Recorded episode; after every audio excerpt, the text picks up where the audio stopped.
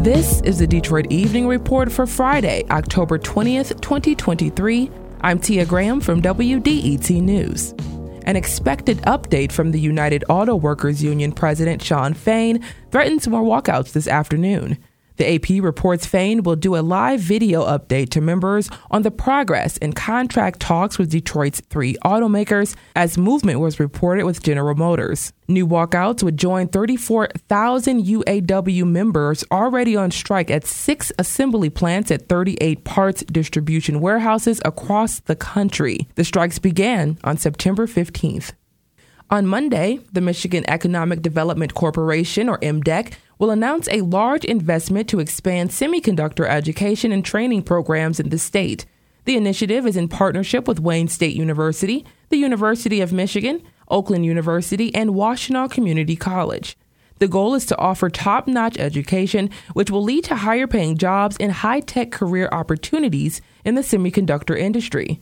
MDEC is investing more than $3.6 million statewide in grants and matching funds this year to support training and education programs. The target audience includes existing students in relevant degree pathways, adult learners seeking to change careers, current workers in need of semiconductor skills, underserved populations, and high school students. Michigan Central and Newlab has announced the launching of the Fellowship Program. The program is designed to support startups with minority and female founders, adding diversity and inclusiveness to Detroit's technology ecosystem.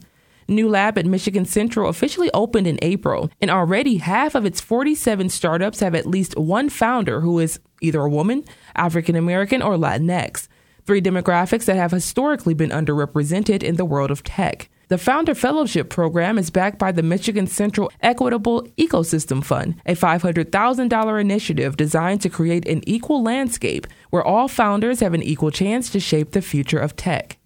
Detroit native Diamond Conley is the new executive director of the city's Office of Eviction Defense. Conley replaces April Faith Shackler, who got the office up and running at the beginning of this year in compliance with Detroit's Right to Counsel ordinance. Detroit's Office of Eviction Defense was created as a result of the Right to Counsel ordinance passed in 2022 and provides legal counsel and representation to any earning up to twice the federal poverty level who is facing eviction. Since the start of the pandemic, Detroit officials say the city and its partners have directed more than $300 million toward eviction prevention and defense, providing rental assistance to nearly 30,000 households and legal representation to more than 15,000 Detroit renters. Taking a look at sports, Michigan and Michigan State face off in a college football rivalry game tomorrow night in East Lansing. The Michigan Wolverines are undefeated and are ranked second in the nation.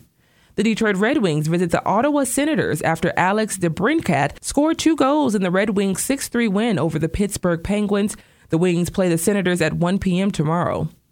The Detroit Pistons beat the Oklahoma City Thunder in Oklahoma City last night, 118 to 116 in preseason basketball play.